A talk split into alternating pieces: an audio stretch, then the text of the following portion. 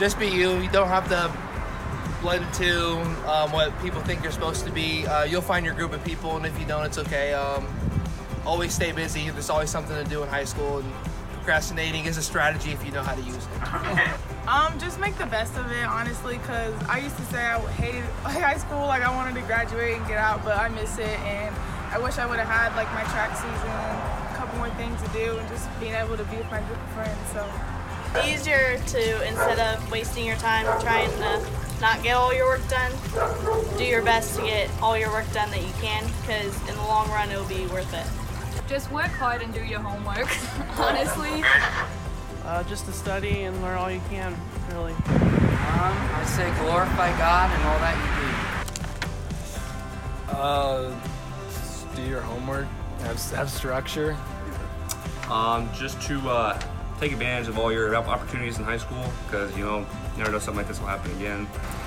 Um, I would definitely say that senior year surprisingly comes faster than you think. Um, I feel like for so long it's like something that's so far out that you never really feel like it's real, and then all of a sudden you're in senior year, and then it flies by before you even realize like you were a senior. Um, and so don't take your time for granted, my favorite Crossroads memory. What would it be? I would say probably van rides on the Louisville mission trip. Um, Louisville, any year. oh boy. Um, every Sunday night with all of you guys. Aww. That's us. That's great. Cleaning the hill. Cleaning? Mm, the missions trips to Louisville. I think when we had the my when I went there for the first time for the Christmas service. Probably my brother getting baptized. Oh. I'm probably being involved with the worship team. The Louisville mission trip for sure. Uh, as you move into this next stage of life, what do you think you're most excited for?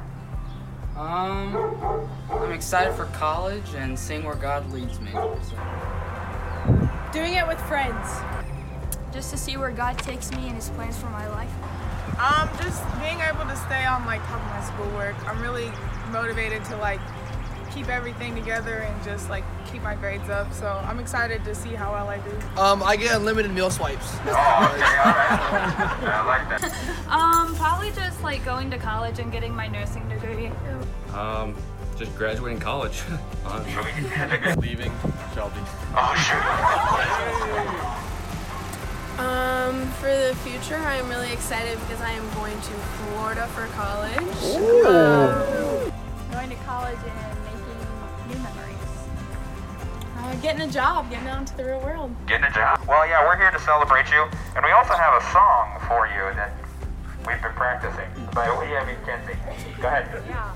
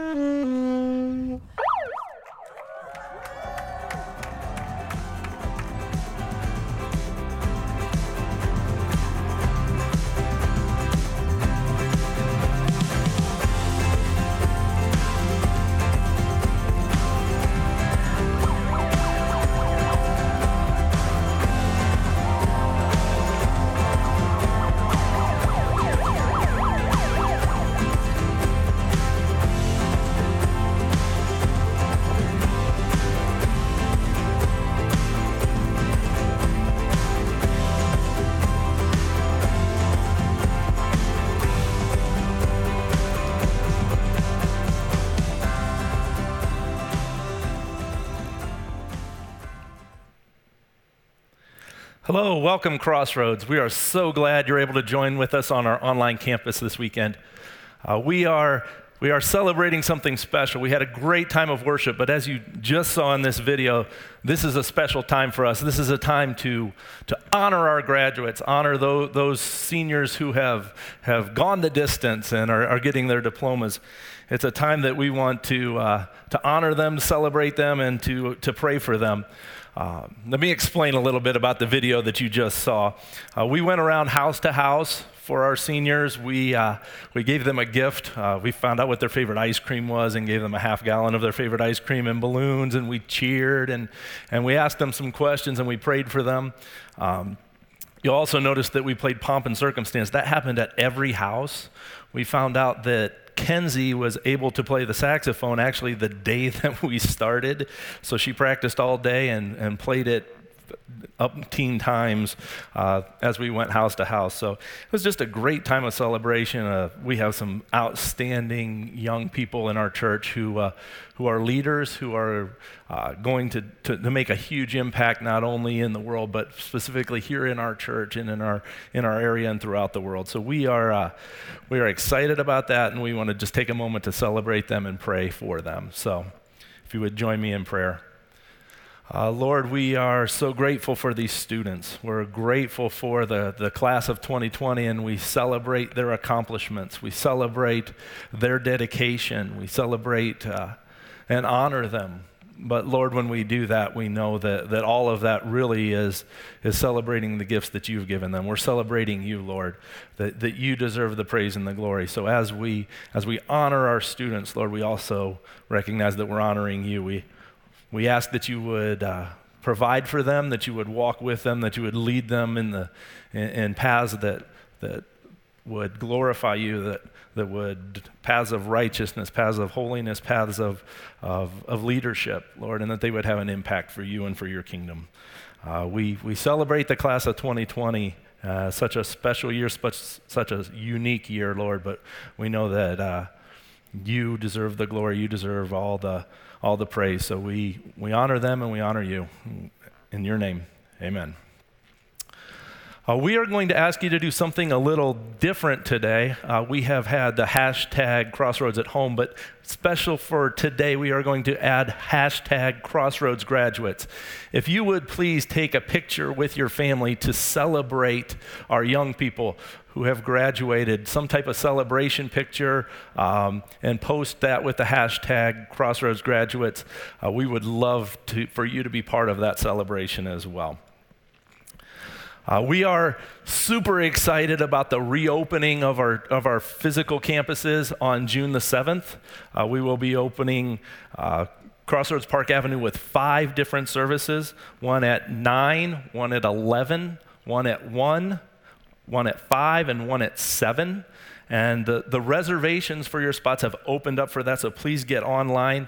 Uh, remember to register you for your service and to register uh, your children for their services. Um, there is no children's ministry or middle school ministry at the 7 o'clock service. Our Shelby campus and Lex campus will have services at 9 and 11. Um, and we will be having high school ministry at 3 o'clock. We have that little bit of window in the middle uh, where we're able to do that. So our high school students will all meet at Park Avenue at 3 o'clock. Remember also that students will be going into their new grades for the 2021 school year. So if, if they're finishing fifth grade, they, they move to sixth grade and, and so on. So some of them will be moving, moving to a new ministry, and we have, uh, we have activities that we're planning here before June to, to help prepare them and to help connect them. So we'll be, we'll be getting, that, look, getting that information out. Keep an eye out for that coming up. We are continuing with our series, hashtag asking for a friend. So if you would, would you please grab a Bible uh, and open to Romans chapters 6 through 8. We're going to be in and out of that whole area. Uh, if, you, if you do not have a Bible at your house, please join the, uh, the chat and let one of our team members know that, and we will, we will make sure that we get a Bible out to you. Um, but our, our, our uh, message for today is titled, Why Do I Continue to Struggle with Sin? You know, throughout, throughout our time at home, my, my girls have started to look on Amazon, started to do some shopping on Amazon to, uh, to find some things that they wanted. And recently, one of my daughters needed a pair of shoes, so she, she looked online and she found this, this new pair of shoes that she wanted, and we ordered them. And she was so excited when they, they delivered them. Uh, she is currently a fifth grader, and, and it made me think, uh, made me think back to when I was in the fifth grade. Believe it or not, I actually have a specific brand new shoe story to go with when I was in the fifth grade back in 1894. So, what happened was it was the first year that we had an organized basketball team, and I had brand new Nike high top shoes. And, and I, I, I, I, just loved those shoes. They were, they were the coolest. They were, they were all white, and, and it, it was the style of the day, and I, I, just, I just loved those shoes. And, and I would take them home after practices, and I would, I would get out the, the oil, and I would rub them down and clean them off and try to keep those as spotless as I could. You know, and, and we'd, we, I would only wear them to practices and games. I would never take them outside. And I, I, I just wanted to keep these shoes so clean and so perfect. Um, in fact, one game, uh, I had taken my shoes and I, I, took them out of my bag to put them on. And when I had cleaned them the time before, I had take, the night before, I had taken the laces out, but I had I forgot to put them back in. So I had my basketball shoes with no laces so I had to play in my street tennis shoes that game. Um, my parents have reminded me of that story often, over and over again, to take care of, take care of details. But I wonder sometimes if we don't live our life like that, like we have these, the, these shoes, we have our, our, Christian lives where we have these shoes and we, we're just afraid to get them tainted. We're afraid to get them marked up. We, we, we work really hard to keep them clean, but, but we can't they get scuffs and they get marks and they get. Eventually, all of my shoes become mowing shoes. You know the shoes that, that you wear when you're lawn mowing that end up turning green. So, you know, what, what does it look like to live the Christian life well? Because we know that these, these marks are coming, these failures are, are still part of our lives. So, that's kind of what we're going to be talking about today. We're unable to keep them clean, but, but will I be able to keep them clean enough? Will I be able to keep my life clean enough? Now, let's be clear. We're talking about this in the context of a believer. You know, because if someone is worried about struggling with sin, that, that tells you that they have, they, they have an interest of following in Christ. So we're, we're looking at the, the sin struggles of a believer. But we need to remember something as a believer, as a believer, what that means is that we have we have victory in Christ. That Christ on the cross took our sin upon him. That he took all of our sin upon him and, and, and as he took that, he transferred to us his righteousness.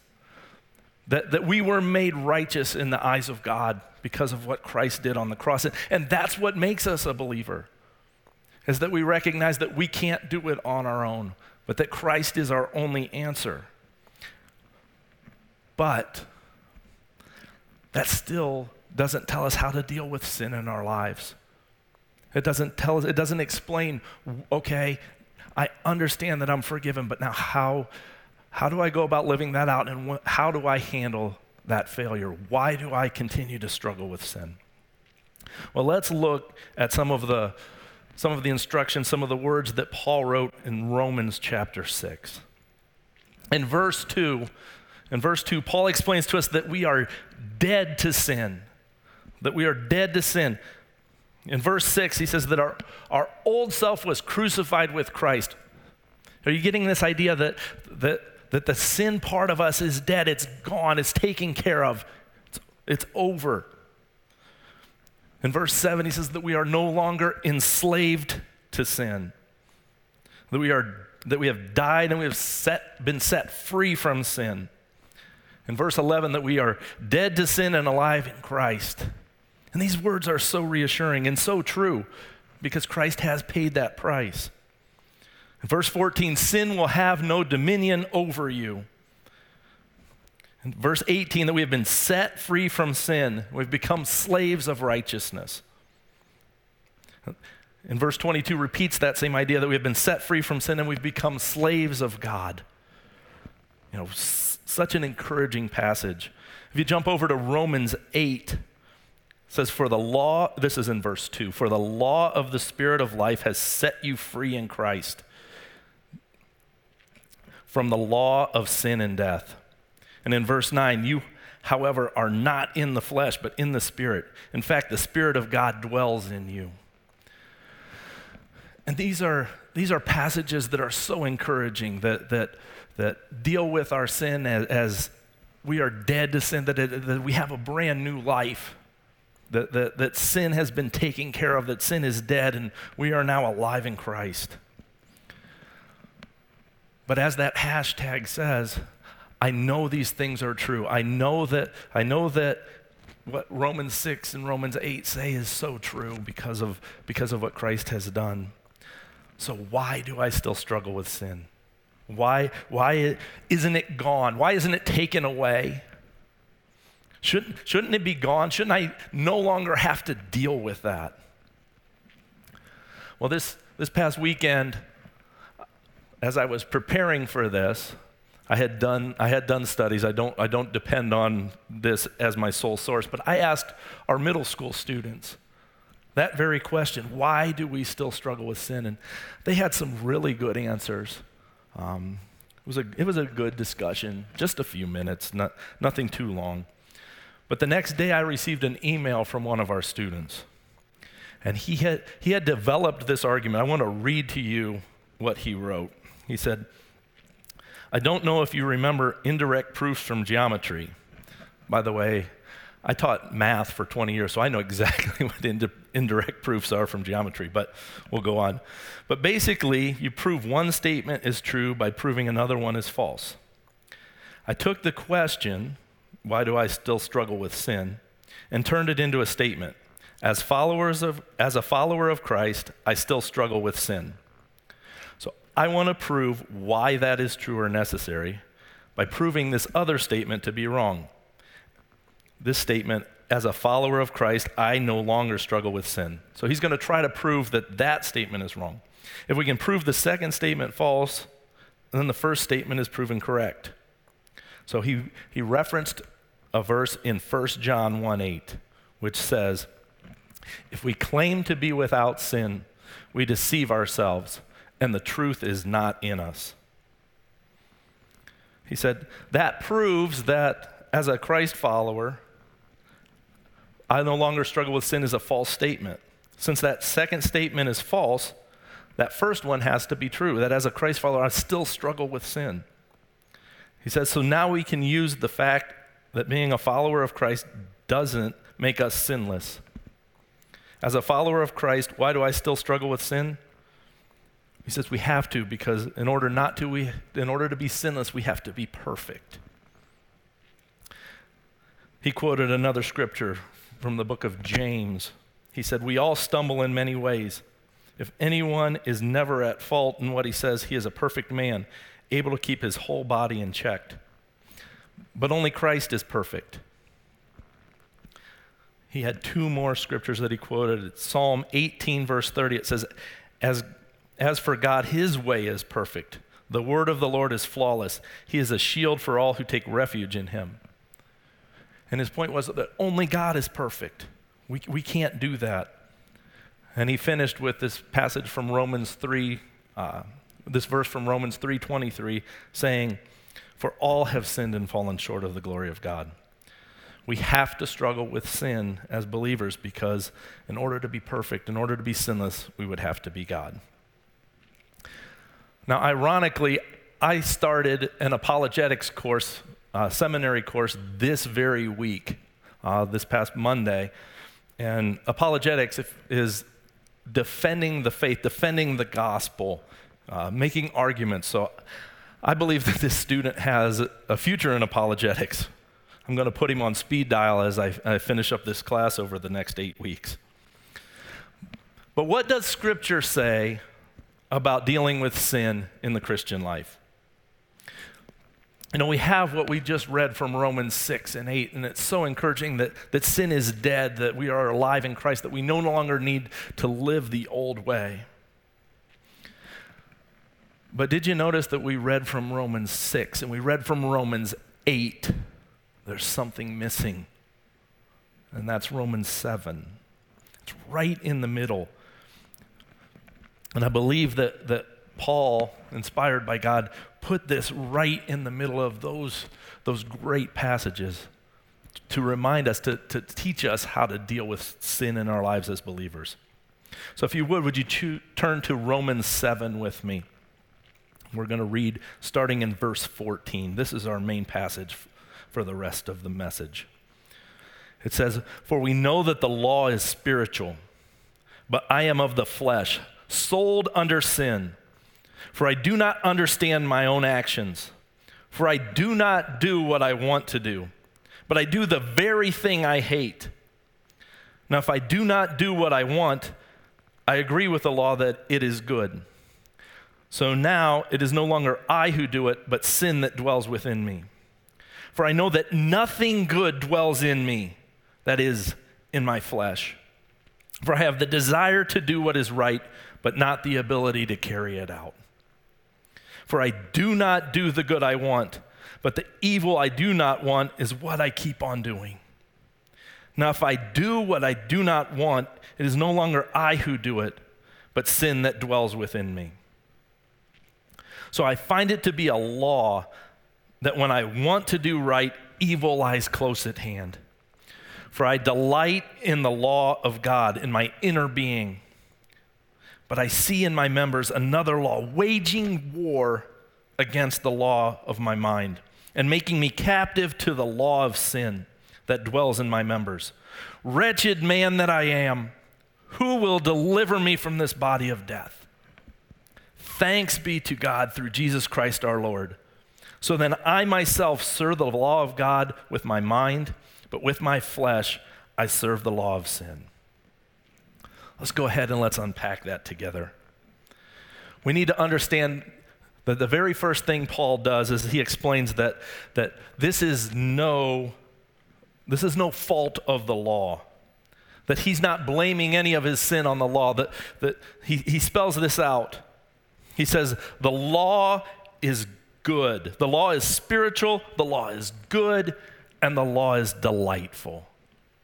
God's law is spiritual, good, and delightful. Well, where do we get that? Look at verse 14. It says, The law is spiritual, not the flesh. And the flesh is the opposite of, of following God. Flesh, flesh is connected with sin whenever Paul uses the word flesh. Verse 16 says that, says that the law is good is not sinful or at fault in any way. And in verse 22, it says that the law of God is a delight in my innermost being, in my soul, in the depths of who I am. I love the law of God. I delight in that. So there is nothing wrong with the law of God. It, the law is perfect. So Paul's point here is that the law is not the problem. It's my keeping of the law that is the problem. The law is not the problem. My keeping of the law is the problem. Paul is saying, I love the law, but I don't keep it. The law is spiritual, but I am flesh. I have that, I have that sin within me. I am sold under sin. I don't even understand myself and what I do. He said, I can't even do what I want. I can't even do the good that I want to do. So I end up doing the evil that I don't want to do. And he uses these words sin dwells within me. Indwelling sin. He uses that word dwells four times once in verse 17, once in verse 18, once in verse 20, and once in verse 23. So, as a believer, how is it that we have this sin within us? You know, we just read from Romans 6 and 8 that, that sin is dead and we're alive in Christ. So, how is it that, that if the Holy Spirit is dwelling in me as a follower, that sin is dwelling within me. As it, it, it just, they almost seem to contradict. And you can feel the struggle. You can feel the anguish that Paul is going through in Romans 7. You can feel the wrestling match, the tension in his words. The same man who wrote, I'm no longer enslaved to sin. I died and I'm set free from sin. Is the same guy who's saying sin dwells within me and I, I can't win that battle. Sin dwells in me. How can the same man have written both of these? Not only did he write both of them, he wrote them in the same book. And not only are they in the same book, th- this Romans 7 is bookended by chapter 6 and 8. It's right in the middle. How, how can this be? And as I struggled preparing with this and wrestling with it on my own, I believe that Paul, through his personal experience, is addressing dangers in the Christian life, in the way that we handle sin. Specifically, he is addressing the dangers of denying that sin exists in our life as a believer, or Christian perfectionism. You know, the, as our middle school student reminded us, we are not going to be perfect. Important to remember what Paul is doing here in the book of Romans. He's making an argument for the gospel. He's explaining to the Roman people that all are sinners and fall short of the glory of God and deserve God's wrath and punishment. But that that punishment has been exchanged. That punishment went on Christ, and, and Christ's righteousness has been imputed to us, has been transferred to us, and that they are free from the bonds of sin and death. So, why Romans 7? Paul is pouring out his heart about his sin so that we, we can see a trap that the enemy has set. You see, if we're not careful, even as believers, we can, we can fall into a trap of self righteousness. See, the, the trap of self righteousness is that there is no such thing as self righteousness. Because as soon as you attach self, it is no longer true righteousness. Our righteousness can come solely from Jesus Christ. That our, our righteousness is totally dependent on Him. And when we try to, to live that out, when we try to project our own righteousness, we have filthy rags. Or in, in my case, mowing shoes. As a follower of Christ, I cannot measure up to the holiness and righteousness of God. I cannot meet those standards. And any righteousness that I have is not of my own making. It is the gift of God. Yes, the Spirit dwells in us as believers, and the believer has been moved from death to life by what Christ did. But in that process of becoming more like Christ as a believer, that process is again worked out by God, but it is not an instantaneous process. And it is not a full process until we meet Him we meet our Savior. So, what, what Paul is writing about is a reminder that even as believers, we have a desperate need, one that only Jesus Christ can fill. So, we are never going to achieve this Christian perfectionism. And when we do, that self righteousness becomes a, becomes a sin in itself and we become judgmental of others. And, and it's a trap set by, the, set by the enemy. But there's another part to this. There's another part to this. Many of us recognize, many of us recognize our failure, that we are not righteous on our own. But the other end of that is that we despair, which leads to giving up the fight against sin. That if we're never going to be perfect, why, why try? That if I'm never, that if I'm still going to have failures and I'm never going to achieve that level, and Christ has already, Christ has already made that exchange, why fight the battle? And I believe that is, that is also what Paul is addressing here. He's addressing how, how do we approach that battle? He's very clear that we are not to give in to sin.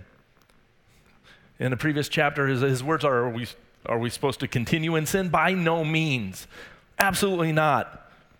Uh, I'll give you my, my updated translation of that. Don't be stupid. No, we're not supposed to continue in sin. But we're also to, to recognize that, that even though we're not going to measure up to God's level, that, that our, our sanctification in that process, we're going to fail, that that is no cause to give up the fight, that despair, lead, that we don't want to let despair lead us to give up the fight. We don't want to give in. We'll never, we'll, we'll, we'll never be perfect, but we continue to strive to improve, to get better. In fact, it's more than just a striving. What is it that our response is supposed to look like? What are our responses to sin? You see, it should be different as a believer. Normal response to sin is, I just, as, as a non believer, I just hate the consequences. If I have to deal with the consequences, then I, I'm, not, I'm, I'm going to stop my sin. But as a believer, it's different. As a believer, it's different. How should we respond to sin, knowing that Christ has paid that price and that we're following him? For the believer, Paul shows us this way in Romans 7 that we're, that we're supposed to battle, that we're supposed to, that we're supposed to take sin and we're supposed to hate it. He uses the word, I hate what I do that we're supposed to grieve it, that you can, you can feel the angst in what he's saying. You can feel the, the, the heartache that he, he's not saying, oh, I've given up the fight. It's exact, the exact opposite. He's like, I failed and, and I hate that. I hate that party. He says, I hate it. I grieve it. He doesn't diminish it in any way. He doesn't understate it. He doesn't hide it. He doesn't point blame somewhere else. He doesn't make excuses. He loathes his sin. He grieves it. And because of that hatred, he does not make any provision. He doesn't make any excuse. He doesn't make any claim that he himself can overcome it. He hates it. You see, I think what we can learn from Paul here is that we're supposed to make, we're not supposed to settle and make peace with sin. Do not make peace with sin, but rather we're called to wage war with sin. That we're not called to, to ever accept it, that we're not called to ever give in, that we're never to give up, that we're never going to quit. That as we fail, we will get back up that we are at war. Paul makes no excuses. He leaves no room for acceptance of failure, even though he's speaking of his failure. He speaks of how sin wages war against us, and that imagery is, is throughout all of his letters. He urges us to put to death the old self. In another passage in Ephesians, he talks about putting on the full armor of God. In no way does Paul ever say, I can't do this, so I give up the fight, it's okay. The reason that he never gave up was he understood where his victory was, and it wasn't in himself, it wasn't in Paul, but he knew the solution to his dilemma. He knew that there was only one way. There was only one way. What is the solution to sin in the life of a Christian? It's in that verse where he says, Who will deliver me from this body of death? Thanks be to God through Jesus Christ our Lord.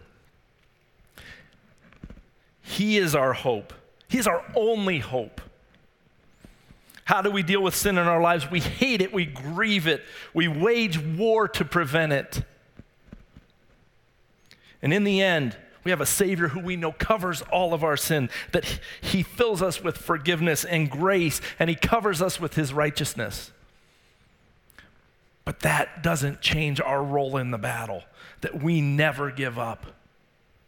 Well, we have this Holy Spirit in us, and we have this, Paul says, this sin in us, and it seems, they, they almost seem contradictory. You see, we, sin, sin is supposed to be dead within us. Well, an illustration of that, when, when we were on a mission trip, uh, we, had, we had chicken for dinner. And the way that, uh, the way that they prepare chicken is not that they go to the grocery store and, and just buy chicken and, and chicken breasts and things like that. They, they get a chicken and they, they butcher the chicken. You know, and we've all heard that saying of a chicken with its head cut off, and it, you know, when you, it, it runs around still after it's even dead. And, that's, a, that's a pretty decent illustration of what's happening here that, that even though I'm dead to sin, sin still is part of, those nerves are still driving me, that's still part of what I am but that in no way am I to ever give in to that. That God is, God is sanctifying me, He's making me more and more like Him. And I'm never going to be, never going to reach the finish line on my own. But the finish line is when I die, I'm going to, to, to be presented before Christ and say, You are my only hope. I, have, I, I bring nothing of value of my own other than you what you have done for me. That our, that our failure, that our failure reminds us and drives us back to Christ. So, should we continue on in sin? Absolutely not.